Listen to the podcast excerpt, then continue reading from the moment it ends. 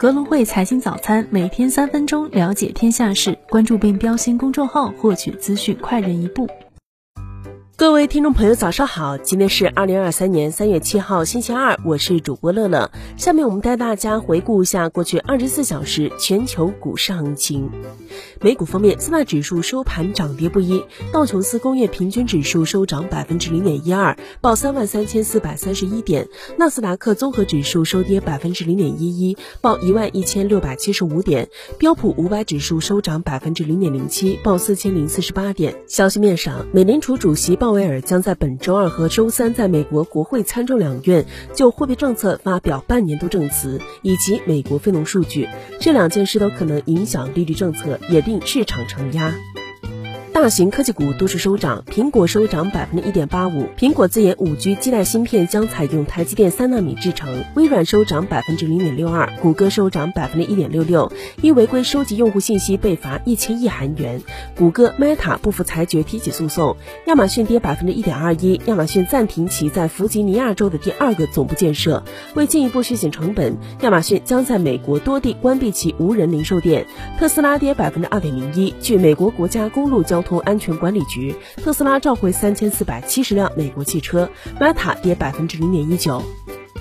热门中概股普遍下跌，KWB 跌百分之二点一八。根据证监会审批进度披露，同山资本中国公开市场投资基金公司的合格境外投资者资格审批已获证监会受理。台积电跌百分之零点二三。二零二二年，台积电近百分之六十六营收来自美国，第一大客户苹果占比百分之二十三，中国大陆占比不到百分之十一。阿里跌百分之零点零六，拼多多跌百分之二。跨境电商业务将于三月十三号正式进入澳大利亚、新西兰。京东涨百分之零点九七，网易涨百分之零点六五，百度跌百分之二点五七，哔哩哔哩跌百分之四点三三，理想跌百分之零点四，未来跌百分之二点七二，小鹏跌百分之二点六，瑞幸咖啡跌百分之三点二八，富途跌百分之一点六七。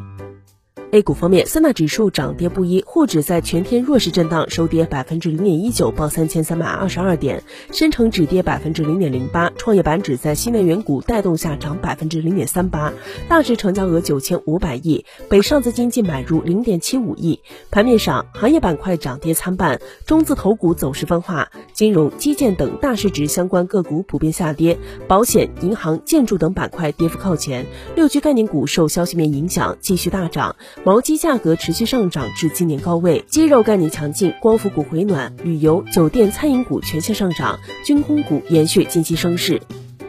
港股方面，三大指数窄幅震荡，恒生科技指数收跌百分之零点八一，恒指上涨百分之零点一七，相对较强。南下资金净流入四十点零九亿港元，大市成交额为一千零九十一亿港元。盘面上，大型科技股普跌令大市低迷，家电股午后跌幅明显加大，汽车经销商股跌势不止，体育用品股、内险股、手游股表现萎靡，电信设备股继续大涨，五 G 概念方向领涨，三大运营商持续活跃，军工股、石油股、电力。股豪赌股纷纷走俏，三桶油连升四日，中海油创历史新高。宏观经济方面，莫斯科交易所的数据显示，二月人民币首次成为俄罗斯隔日交割交易量最大的外币。据中国商业联合会，三月份中国零售业景气指数为百分之五十点六，较上月微升零点三个百分点。据科创板二零二二年业绩快报，科创板合计营业收入、净利润已分别迈入万亿、千亿大关。欧洲央行首席经济学家连恩表示，可能不得不在下周加息后再次上调借贷成本。韩国贸易部称，韩国和日本将开始贸易谈判，内容包括与日本讨论出口限制问题。公司新闻有消息称，京东方 A 为苹果 iPhone 十五系列供应屏幕出现困难，但供应链方面透露，目前供货的各家面板厂均处于验证阶段。高盛将苹果公司股票评为买入评级，为近六年来首次。美团打车放弃自营，转向聚合模式。特斯拉下调 Model S 及 X 在美售价，Model S 均下调五千美元，Model X 下调一万美元。陕西煤业业绩快报，二零二二年度净利润同比增长百分之六十四。吉利汽车二月汽车总销量为十点八七万部，同比增长约百分之三十九。股市方面，盛鑫锂能。二零二二年净利同比增长百分之五百四十一点三二，拟实派六点五元。兖矿能源，二零二二年净利三百零七点六一亿元，同比增长百分之八十九点二。重庆水务拟发行可转债募资不超过二十亿元。今日照财经事件：中国一至二月贸易账，中国一至二月原油进口量，中国二月外汇储备，美国一月批发库存月率中值。以上就是今天节目的主要内容。更多财经资讯，请点击阅读原文下载格隆汇 APP 查看。